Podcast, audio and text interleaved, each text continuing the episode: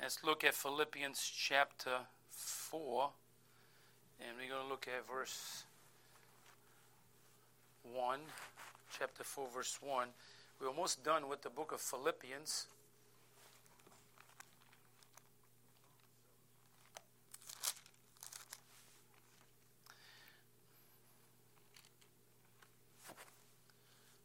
Okay, let's look at verse uh, verse one. Therefore, my brethren, dear beloved, and I long I longed for for my joy and crown. So stand fast in the Lord, my dearly beloved. And I beseech you, Herodias, and I beseech you, brother, what's that name? Euodias, thank you, that they be of the same mind in the Lord. And I entreat thee also, true yokefellow, help those women which labor with me in the gospel, with Clement and also and with other my fellow, um, sorry, my uh, other my fellow laborers whose names are not in the book of life. Rejoice in the Lord always, and again I say rejoice. Let your moderation, that word means the way of life, be known unto all men. The Lord is at hand. Be careful. Don't worry for nothing. But in everything, by prayer and supplication with thanksgiving, let your requests be made known unto God. Look what it says, and the peace of God, which passeth all understanding, shall keep your hearts and minds through Christ Jesus. Finally, brethren, whatsoever things are true, whatsoever things are honest, whatsoever things are just, whatsoever things are pure, whatsoever things are lovely, whatsoever things are of good report, if there be any virtue, if there be any praise, think on these things.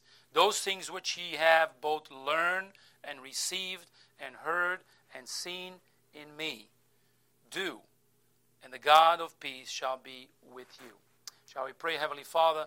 What a wonderful, encouraging passage of Scripture.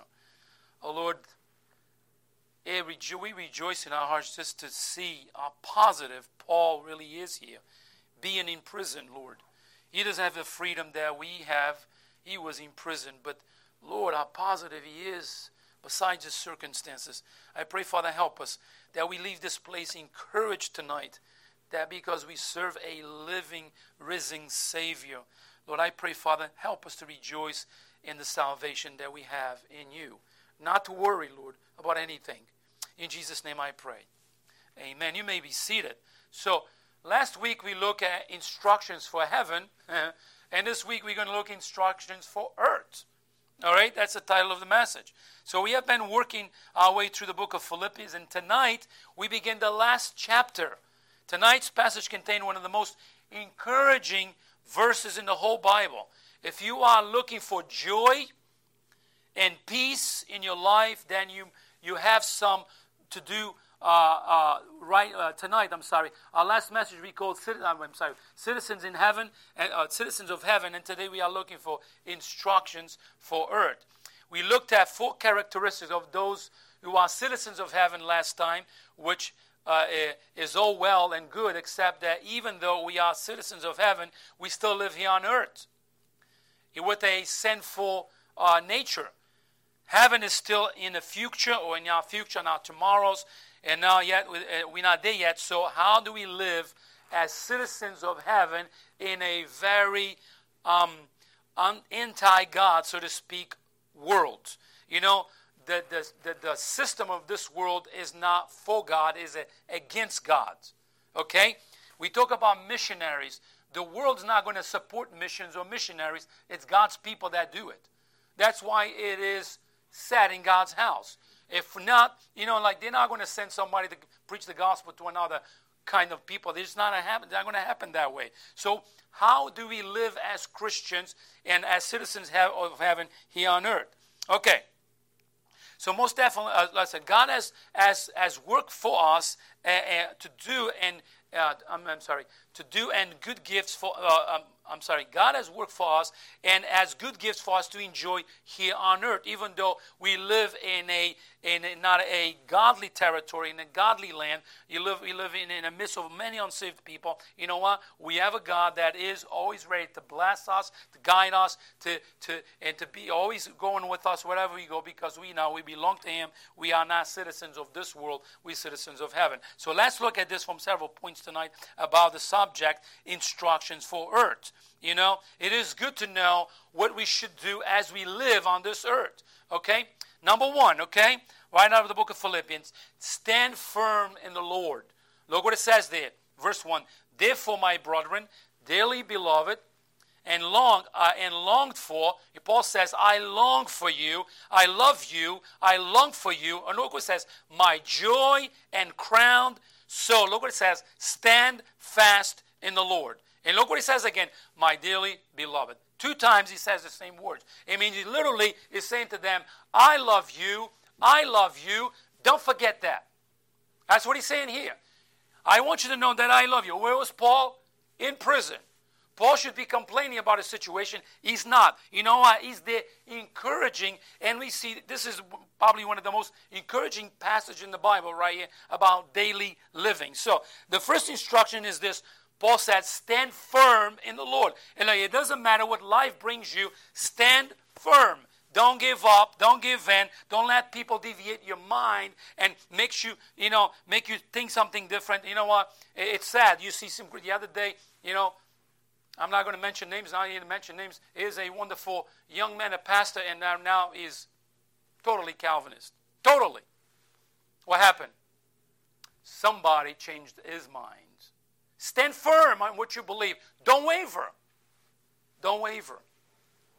So that's what happened. So I want you to notice that Paul's language of affection for the Philippians here. Early in this letter, Paul told them that he loves them with the affection of Jesus Christ, and we, we see the evidence of that through the letter. He often pauses to address them as brothers and sisters and dear friends. And, and here in this, in, in, in this verse, he makes his love for the Philippians especially clear. He literally says, My dearly beloved. He means literally, you know what? I love you. You are dear to me. That's what he says right here. You know, we have to have a dear love for each other in the local church unity of mind, and love each other. That's, what you know, if we're going to move forward as a church, if we're going to move forward for the Lord, be a lighthouse in this area, we have to have unity of mind and also love for each other. When people come in, they need to see that there is a mutual love, a mutual want, a mutual care for one another. That's what people need to see. You know why? Because we have the love of Christ in us and flows through us. Okay, so and Paul expresses that right here. He addresses them as brothers to whom he loves and longs for his joy and his crown. So the word, the the word translated crown here is the word for, for the, uh, the uh, victors, uh, uh of course, you know, in, in the Olympics that they have, and he uses that same expression for them to understand here. So, so Paul is saying here is that his reward for all of his labor among the Philippians is the Philippians themselves. They are is, is pride and joy because of, of partnership that they have with the gospel. And he says to, to them, he's like, stand firm and press on with me. Where you are, you press on. Where I am, I press on for what same purpose? God. So in his instructions for them as dear friends is to stand firm in the Lord. And I tell you what, you know, same thing for all of us. What we do, listen, we hear we together, we fellowship together, we, we worship the Lord, we praise the Lord together, we encourage each other. But guess what? In a few hours, we leave. We go into the world. You know what? It's our message. You're going to the workplace tomorrow. You're going to be with people that don't know the Lord Jesus Christ. You're going to interact with them. You know, we, see, we say to one another, stand firm. Because the voices of the world is going to come in many directions. They're going to come, and, and some of them purposely come right at you. You know what? Stand firm. That's what we need to do. Stand firm. Don't ever think you're by yourself. You know why? Because you have brothers and sisters who pray for you. So,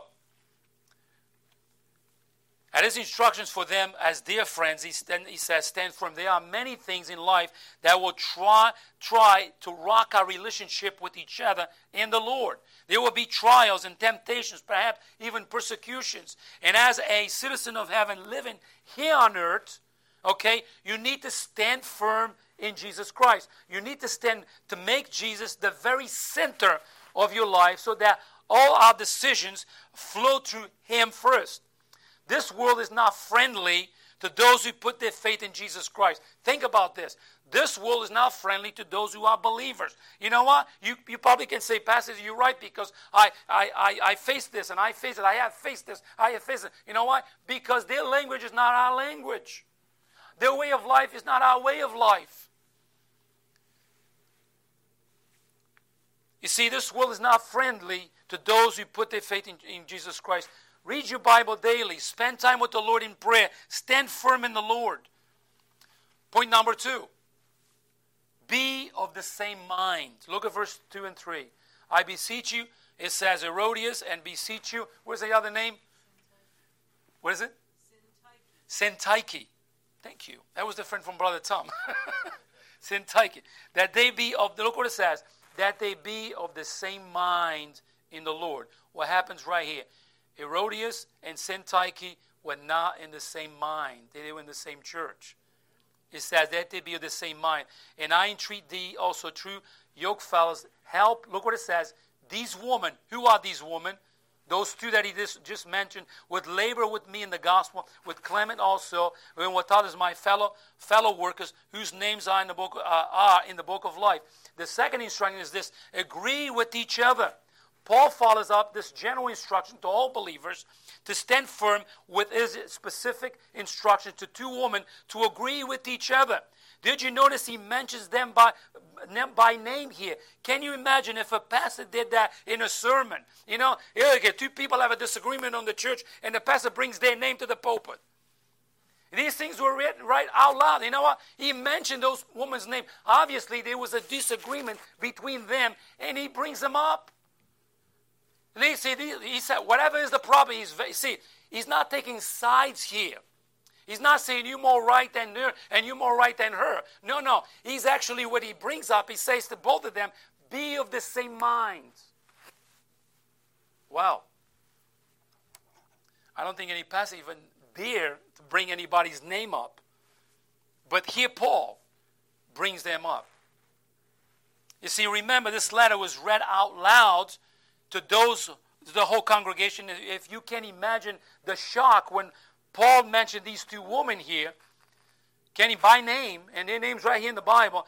Uh, we are not told what the, the disagreement was, but there was clearly a disagreement between them, and it was negative in the church. And Paul says, "Be of the same mind." Let me put it this way. Even uh, Brother Malassi put that this morning. Let me put it this way. You know what? When there's disagreements in the church, the church doesn't move forward. Imagine that. Okay. Imagine you in a canoe. All right? And uh, let's say you and me, a double canoe, two people, right? And I'm going forward, right? And you're going backwards. I'm going forward on the left side, and you're going backwards, sitting in the back. I'll go like, hey, move forward. And you keep going this way, you keep going. What's going to happen? You're going nowhere. You know why? Because we're not in the same mind. The same mind means I go this way, you go this way. I go this way, you go this Very practical, right? In a local church, the same thing. Listen, we different people, we have different ideas, we think different, speak different. But ultimately is this, we have to be of the same mind, otherwise nobody moves forward. And then always suffers, the cause of Christ suffers. When is this disagreements within the church, what happens is the cause of Christ suffers. So we have to be careful with that. And of course, there's obviously was something here in the church of Philippi about these two ladies, and Paul mentioned to them both, be of the same mind. So Paul knows how important unity is in the church, the, in the, means in the church, so he takes the unusual step of naming the offenders. Notice also that he addresses each woman, uh, each uh, woman in turn. I plead with, with this woman, I plead with this other woman. In other words, Paul is careful not to take sides here. He addresses each woman individually and wisely refuses to uh, and, and uh, wisely refuses to be drawn into an argument. He doesn't want them argue and he doesn't want to say you're right and you're wrong. He says you too be of the same mind. See, there's an effort on both sides. It's not like oh you're right, you know, oh shame on her. No, no, it's be of the same mind.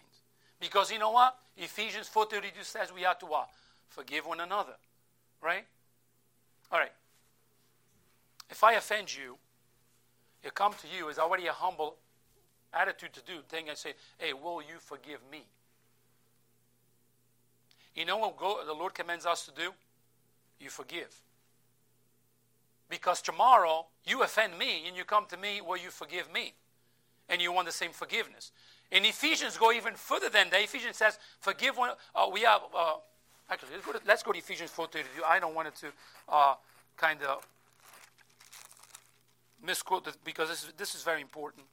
Ephesians 4 in verse 32. Look what it says. And be ye kind one to another. Oh, look what it says tenderhearted, forgiving one another, even as God, for Christ's sake, has forgiven you.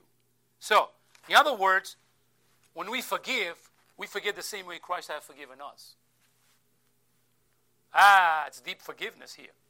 I think one of the one of the hardest thing that we have as humans, not just Christians, as humans, is to forgive people. That's why people hold a grudge. That's why people don't let it go. You know, they, you know, they keep, and two years, three years later, they keep remember in every detail what happened. Let it go. Especially for us Christians. We, listen, we have memories. Doesn't mean we're going to forget, but we can forgive. You think that God forget, forgot our sins? Absolutely not. But He forgive. It's not like God, oh, I don't remember what you did. No, no. God remembers. He's all knowing. But He forgive. We are to forgive the same way. And Paul says these women here, be of the same mind. Okay? Okay. This old saying that goes like this. Let me go back here a little bit. This old saying that goes like this In essential unity is non essentials, liberty, in all things, charity. It would seem that these two women right here was disagreeing with, with uh, when, uh, uh, about an, an essential matter right here, but they were not doing so in a charitable or in a loving way, and so Paul intervenes here. Apparently, Paul knew that they were going to need some help with this, so he calls on this uh, loyal uh, work fellow right here, some unnamed person, perhaps the pastor of the church or somebody else here, uh, perhaps the one who's reading the letter. Some people think, uh, think perhaps Silas or Luke. Uh, he calls of this uh, royal look, uh, work, work fellow right here to come alongside these two women and help them resolve their difference. The word help carries the idea of taking hold of each woman, each woman's hand, and bring them together and here Paul calls this a loyal friend to take the initiative and act as a peacemaker, both in the in for these two women. And, it, and I tell you what, it is dangerous. Okay, hear me well. It is dangerous when there's a, some disagreement within the church that people take sides, because before you know what happened, we have a church in disarray. It happens in every church, folks. Listen, if it's someone outright with wrong doctrine, I can understand we have to be correct. But there's some little things that are not necessary. All right, let's argue about the color of the carpet. I don't like this color. Let's put a red color. I don't like the. You see, it's silly disagreements that doesn't need to be there. We have to have the same unity of minds. You, you think I'm, I'm silly about thinking about a color of a carpet. I've seen this happen on which people literally, literally arguing with each other because, oh, you know, we're going to put a new carpet. I want red. No, I want yellow. Oh, it's the color of heaven, you know, yellow, the street of gold. And tell me about it. You can't, can't change that. And they keep, they keep going. Great Rhode Island Baptist Temple, the carpet was gold, golden color for the longest time. We walk in there like, whoa. the seats are the same way. The old seats, same way golden color. We walk in and go, wow. and when, when Pastor Amsbaugh comes along and, and, and puts a, a blue seats and a blue carpet, they go like, looks like a, we walking in a nursery. and I'm like, you know, why? Why? You know, we just have to be the same minds. Okay? So, number three. All right, as we instructions for earth. The third instruction that Paul gives here is always rejoice in the Lord. Look what it says in verse 4. Look what it says. Pay attention to this verse. Rejoice in the Lord always. Look what he says. And again, I say, rejoice. You know, he doesn't say, by the way, rejoice in the Lord. He said, rejoice in the Lord always. And again, I say, rejoice. You say, Pastor, I don't have really much to rejoice. All right. But pay attention to the words. Okay? He's not saying rejoice on your circumstances because circumstances sometimes doesn't give us any reason to rejoice. We may be in hurting. We may be in broken. We have no say. I have no reason to rejoice. But you know what? Because I'm broken. I'm hurting. You know, I don't not in the mood for it. But he says right here, don't miss the verse. Look what he says. Rejoice in whom? The Lord. You see? He's not saying rejoice in, he says in the Lord. And again, and again I say rejoice in whom? In the Lord. That's, you know, when we think what He have done, in the midst of our despair, what I mean in our everyday life, He says, when you think of Him, rejoice in Him. What He have done for you. So people, a lot of people misunderstand the verse, but the purpose of the verse, the goal of the verse right here, is to rejoice in Him.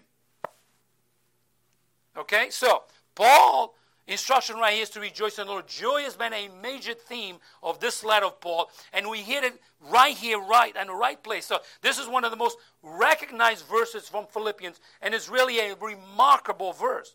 It is easy enough to understand, uh, drop that simple, memorize, but we marvel in this thing. Rejoice in the Lord always, every day, any moment, doesn't matter. Rejoice in the Lord, no matter what is going on, no matter what is the circumstances. When you think of God, rejoice in Him.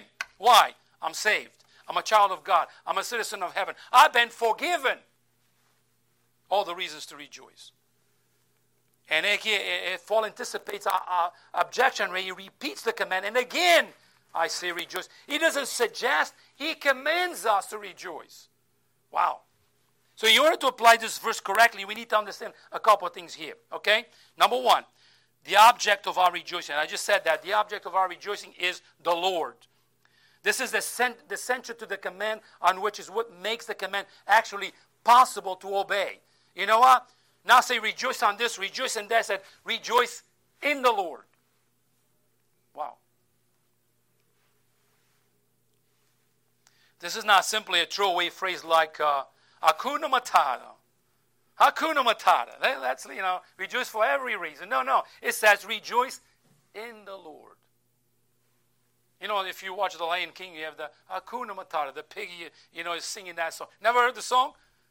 Oh, you might watch that and listen to that song. It's just Hakuna Matata. And he goes on and on. Actually, it's a cute song. But this rejoicing right here is not about that. It's about rejoicing in the Lord. You rejoice in the Lord, not in your circumstances. You rejoice, uh, your circumstances might be terrible, or they might, they might uh, uh, be great. It doesn't matter. You rejoice it has nothing to do with those things. Circumstances changes, problems of life changes, but God remains the same forever. The Bible says He's the same yesterday, today, and forever. And because of that, we say, I rejoice in the Lord always. Because, folks, let me put it this way. Okay. Today I'm crying, you laughing. Tomorrow you cry and I'm, I'm laughing. That's the way the world is. I mean, the world is full of problems. And listen, we all live to those problems. You know, I, believe me, don't get me wrong. Some people have more problems than others. We understand that. But we, none of us is immune to problems or circumstances or, or diseases. Or we never know what happens. We never know. You know, and before we know, you know, I'll tell you what, is a co-worker of mine, and I mentioned him here, I asked for prayer for him. Uh, he goes by the nickname of Grumpy. Grumpy, you know, if you look at him, I mean, I didn't nickname him, somebody nicknamed him, and he accepted the name, you know. He's always grumpy. But anyway, pride, arrogance, and suddenly he's working, walking with me. Uh, we were working together. He's walking with me, and he boom falls down. Literally fell down. Now he's at work walking with the cane. He messed up his back. He messed up his knee, and he's walking. He's really frail, and it's like, okay, one moment we are everything, in two seconds we are nothing. We all go through those things of life. And he says, you know what? We don't rejoice on those things, we rejoice in the Lord. Number two, the rejoicing is an action, not simply an emotion. That's important because you can't always control, you can't, I'm sorry, always control your emotions. But you do get to choose your actions. You follow that? Listen, all of us have emotions, don't we? All of us have feelings and emotions. And sometimes our emotions, we can't control them. But let me tell you, we can control our actions. I cannot control you. I can control me. You follow that? You can say, well, I'm going to control. No, you, we can't. I can control is me. So I can control my actions. But sometimes it's hard to control our emotions. And no matter what other emotions you may be feeling at the time, you can choose to rejoice in the Lord in obedience to this command right here. So, number three, understand that joy is different from happiness. Okay? Happiness comes and go and is dependent upon circumstances. All right? That's the way the world is. The, our world that people are not saved, they are happy.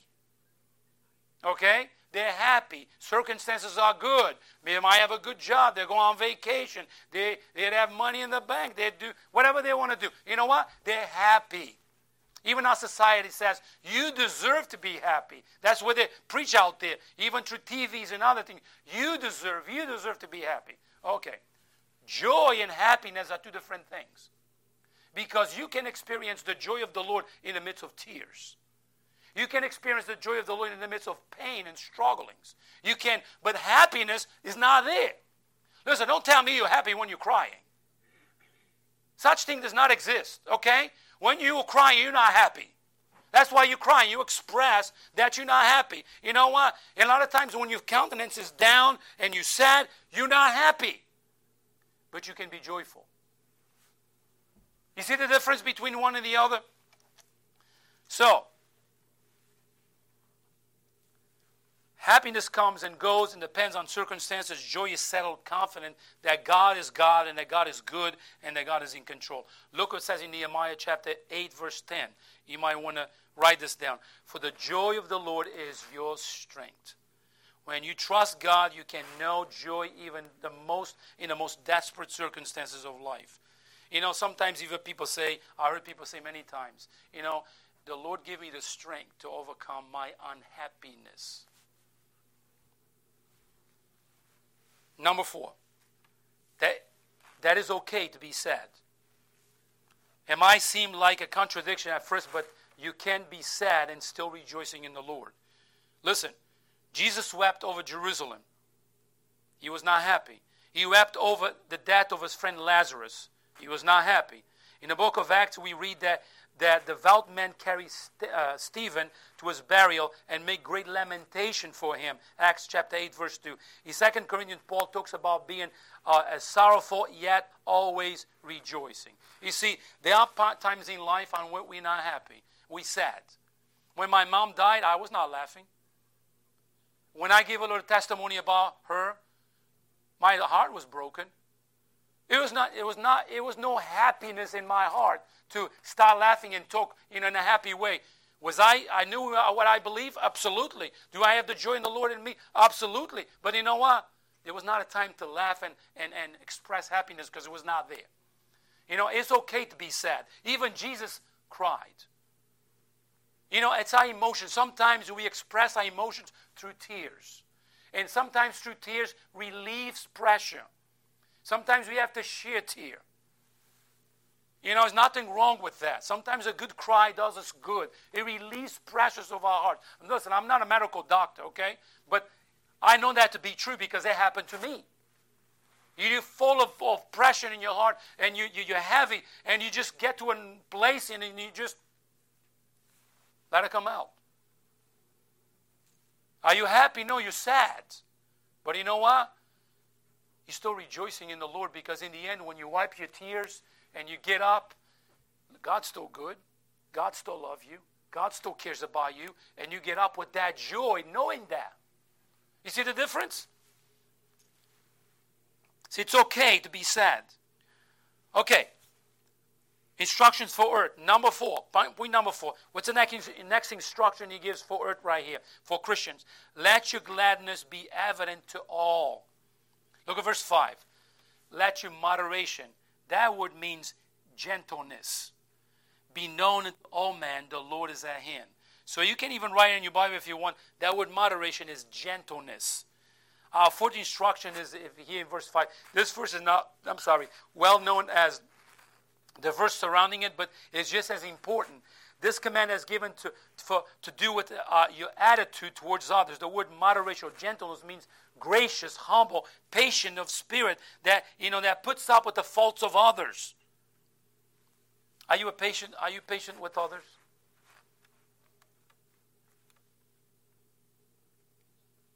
All right. Somebody comes with a problem today. Somebody comes with another problem tomorrow. And after a while you say, Don't add, don't bother me anymore. Don't would you pray for me? No, I don't want to pray for you. Is that gentleness? No. If you're going to have the mind of Christ, we ought to pray always for one another. If somebody says to you, I'm not praying for you, I'm not praying for this person, that person is dead wrong. You know, we ought to always pray for one another and always forgive one another. That is a command. You know, I don't understand. You know, people, I don't want to see you ever. I don't want to talk to you ever. I don't ever pray for you. You must be out of your mind. You know what? That person is absolutely wrong. Gentleness. Be patient with others. Aren't you glad that people are patient with you? Sometimes we think we are everything in the back of Fritos. you know? But we're not. It's something, you know, we always think other people are worse than us. Oh, we forget to look at us. You know what? If we, eh, listen, I praise the Lord that you put up with me. I'm not easy to put up with. You know what? We have to be patient to one, towards one another. You know why? Because if people put up with me, I can put up with others, but it comes with gentleness. Was Jesus gentle? Jesus never cast anybody out. He gives that example to us that we ought to be gentle with one another. It doesn't mean we agree with everything. You know, we agree and disagree. We have to be gentle with one another. Gentleness. Are you patient with others? Are you humble? Are you forgiven? Notice your, your, your gentleness is to be evident to all people. It says right in the verse, to all. And so you should demonstrate this gentle spirit not only at home or, or and in the church towards your, uh, uh, towards your church family, but everywhere you go. Yeah, you have to show this to your neighbors, to your co-workers, to, to, to the waitress in, in, in a restaurant, to whatever you go. Gentleness is not, you know, put a front, is who we are we ought to be gentle. Listen, I work with a bunch of rough guys, and I have to choose my words carefully to talk to them. Because some of them, you know, just have mm, you have to study how you're going to say it, because you want to come across as as gentle as you can. It's easy to lose your temper if you don't be careful. It is easy to let go and let the old man take over, but Right here, Paul says, should be our moderation or, or our gentleness should be a way of life. And then Paul adds the motivation to this command the Lord is at hand, or the Lord is near. One of the the characteristics of citizen, uh, citizen of heaven we look at the, uh, the last uh, at, we look at last week was our eyes are being watching for our savior to come so we live differently we live this way until jesus comes so let us treat each other well like the Lord is coming today. All right? Okay. What is our um, instructions for earth? Let me give you point number five. You ready? Don't worry, but pray. Look at verse 6 and 7. Be careful. You know what that word means? Don't worry about nothing. But in everything, look what it says by prayer and supplication, with thanksgiving, let your requests be made known unto God. And the look what it says. I'm gonna, we're gonna, we're gonna mm, get in these verses. And the peace of God, which passeth all understanding, shall keep your hearts and minds through Christ Jesus. So once again, this is a very familiar and precious verse right here. Let's talk about this first. Prepare. I'm, I'm sorry. Uh, we're talking about worry right here. So anytime you worry about something, you check. You, here's one thing you, you, you do. Okay, let me paraphrase this a little bit. Okay, most of the time, we worry about stuff that never comes to pass. Why worry? Why worry about stuff you can't control? I did this a couple of times. I'm not a person to worry, but the job that I work, you know, you get home and you said, Ooh, I left that job open. Ooh, what's going to happen when I get there tomorrow? Okay. Here's what happens if you worry you won't sleep. Your pillow would burn on your head because you turn to one side, you turn to the other side. You open your eyes, you're looking at the ceiling, you go, Oh, what time is it? I need to get there. All right. To all that commotion, to all that commotion, you going to fix anything? No, you can express concern. Oh man, I left that thing open. Ooh, what's going to happen tomorrow? Ah, well, we'll take care when I get there. You know, you're concerned about it because you know you're responsible. But when you worry, you're just making yourself sick, and it's not good. So the next day, you get there. Oops, somebody's waiting for you. You left that thing open. Oh man, I'm sorry. But lose sleep over, can't control that. All right. Paul says, don't worry, pray. You know, it was one time. I was at home, nice and comfortable, watching TV, working on a message. I'm going on. You know, how you do that? I don't know. I do it. You know, so I'm there doing my thing and one, boom, right in my forehead. You made a mistake on that job. Oh. What job? In my job. Made a mistake. You know, you know what I do? Lord, please I'm very concerned about that job. I think I made a mistake. Lord, just do a miracle and twist that thing to where it's supposed to go. So when I get there, it's right where you want it to, to be, what I wanted. Because I think I just rolled that thing the wrong way. I, I Lord, I, I'm very concerned about it. You know what? You turn your worry into prayer. And you put in the hands of God. You say, Can God twist that thing? Yes, He can. You get there in the morning, you walk right to the thing, look at it, get in your paperwork.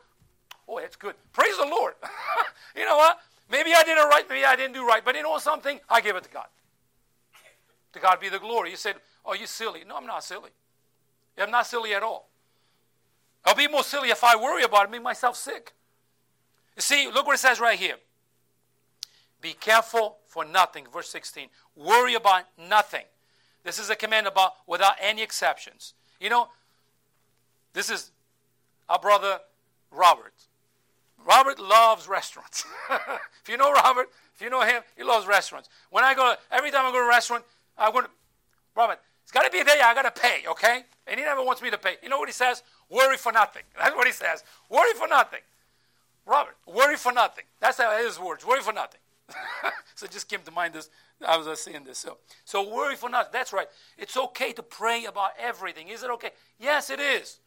Look, it says in Philippians 4 6. In everything, by prayer and supplication with thanksgiving let your requests be made known unto god that means you can bring you can bring the really big things to the lord and you can bring the little things to the lord god wants you to hear from you there's actually four words for prayer tucked away in one sentence here prayer, petition, thanksgiving, and request right here. The first word is just the general word for prayer.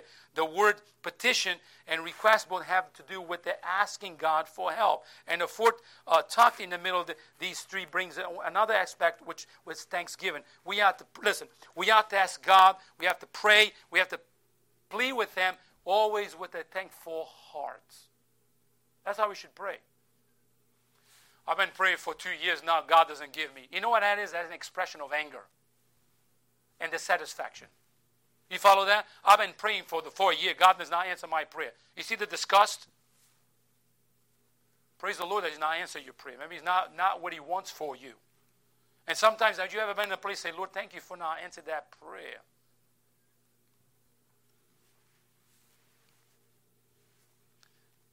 We usually think about thanking God after He has answered our request. But notice that Philippians 4 6 says we should mix our thanksgiving right with the request.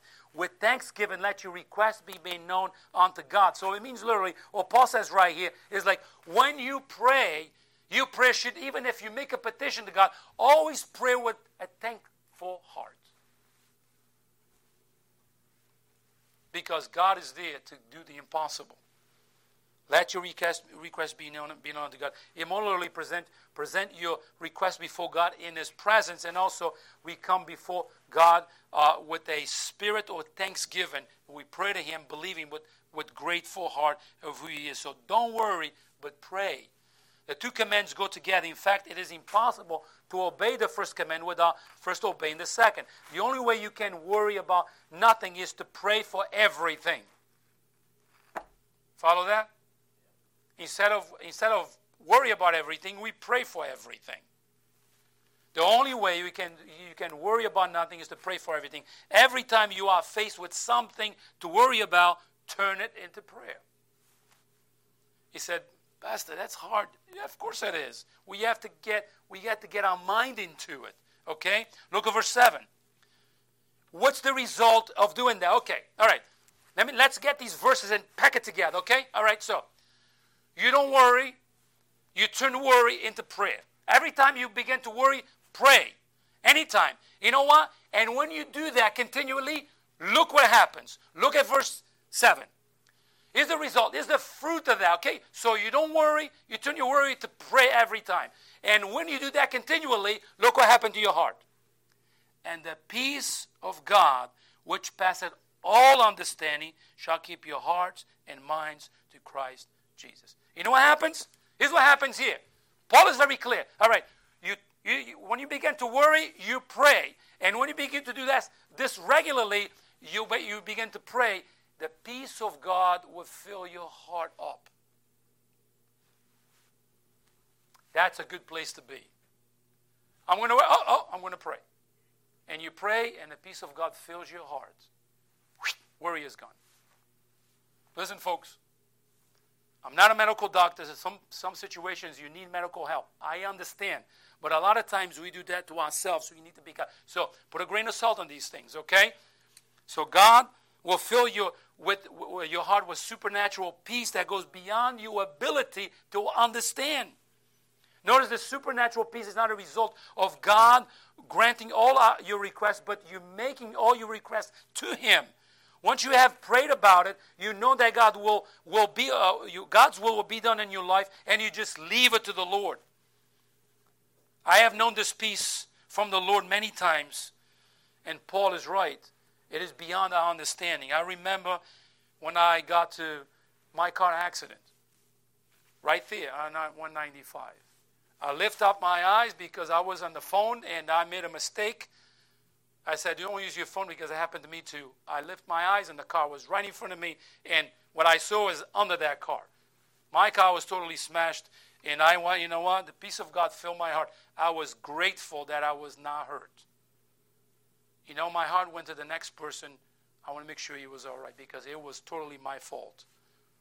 You know how the peace of God filled my heart too? When I was dealing with cancer.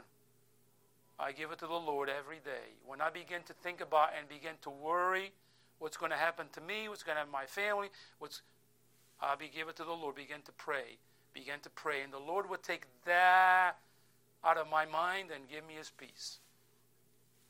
People say to me, "How in the world do you go to work with treatments and go to church?" The peace of God sustained me. I don't understand even my brother-in-law came to me and said, "These people are looking at you like you have five heads. Why in the world? What in the world are you doing here?" And I said, "Louis, I don't want to feel, be at home, feel sorry for myself. I can do something, and God is taking care of me." And He did. You know, every time I begin, I prayed. God would give me the strength and the peace that I needed. And I tell you, I really needed God's strength in those days. It was not easy. And now every time I hear somebody has cancer, it touches me in a very different way because I know what they go through. And I wish nothing of that to anybody. It is a painful journey. I went through it. Okay? So don't worry, pray. Worry and pray are both actions. You can choose to worry, you can choose to pray. They're both actions. If you choose to worry, then you will be filled with anxiety. You make yourself sick. But if you choose to pray, you will be filled with God's peace. God will fill your heart. Okay, instructions for earth, for God's people. Number six, think good thoughts. Look at verse 8. I love this verse. You know what? I suggest this verse to people. I get this verse to heart. This verse blesses me in such a way. It is a blasphemy. Look, it says, finally, Paul said, finally. He goes, as I get to the end of the letter, finally, brethren, whosoever things are true and honest and just and pure and lovely. And it says, in of good report, if be in any virtue, if be any praise. Look what it says. Think on these things. Listen, folks, it's not healthy to think about crookedness.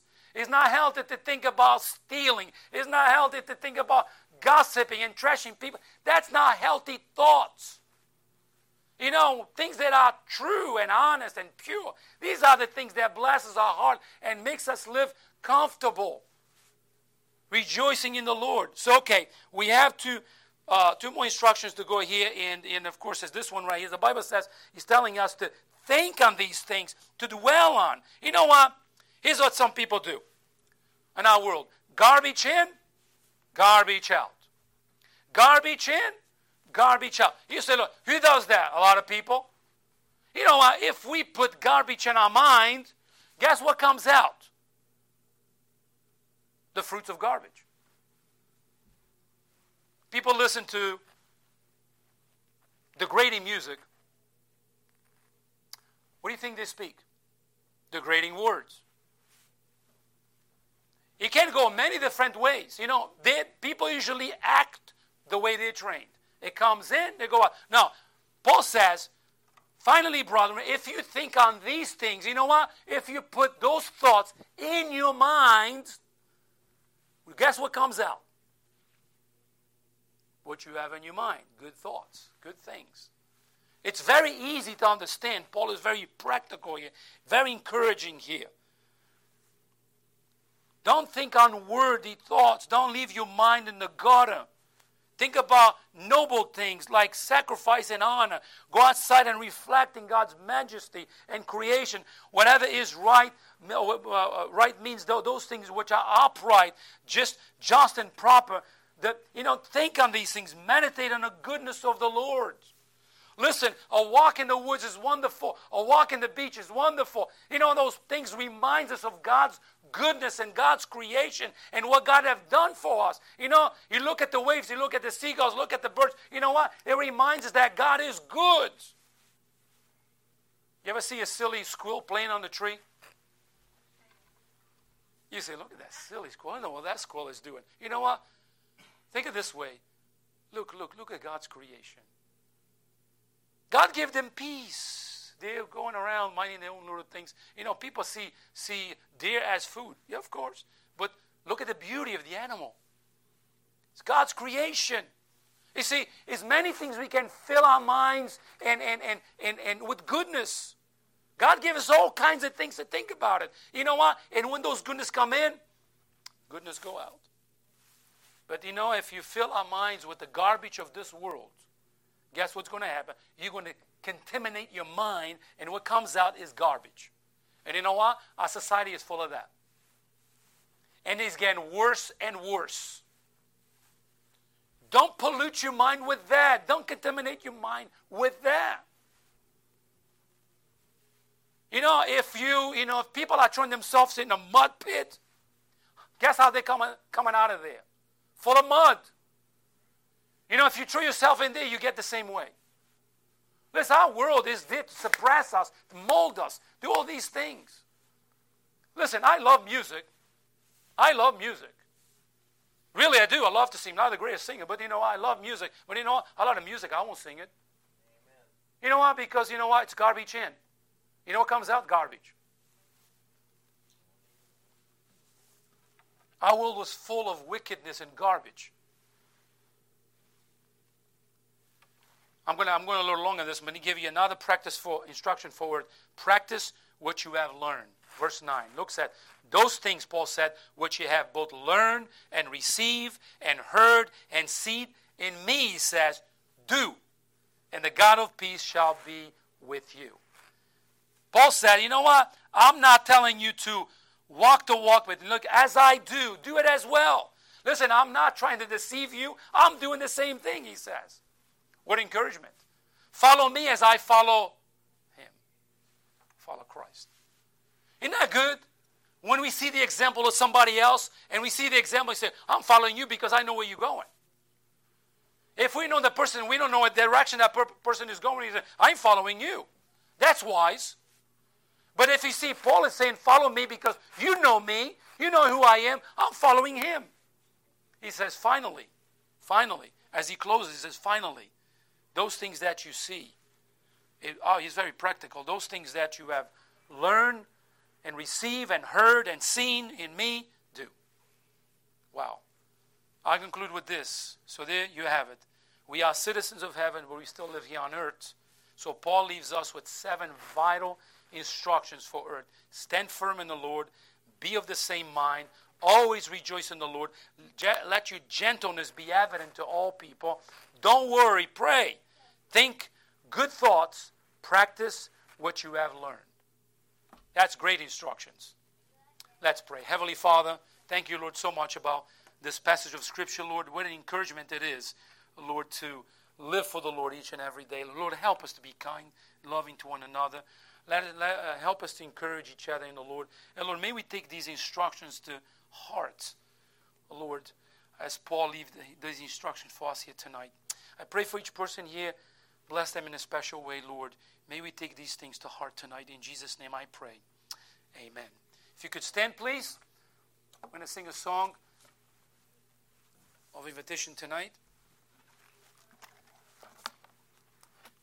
You want to see if, if he's going to be baptized? Okay, he needs to change his clothes. Let's sing a song of invitation tonight. Is all in the altar is laid until he gets ready for baptism.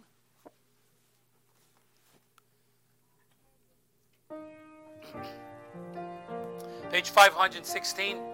516 on your hymnal. Have you longed for sweet peace and for faith to increase? and have earnestly, fervently prayed. But you cannot have rest or perfectly blessed until all on the altar is laid. Is you all on the altar of sacrifice laid? Your heart does the Spirit control.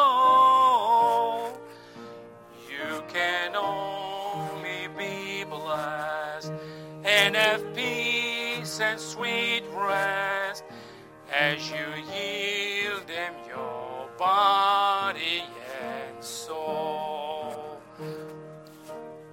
Would you walk with the Lord in the light? of us. Replace me here. I got to change.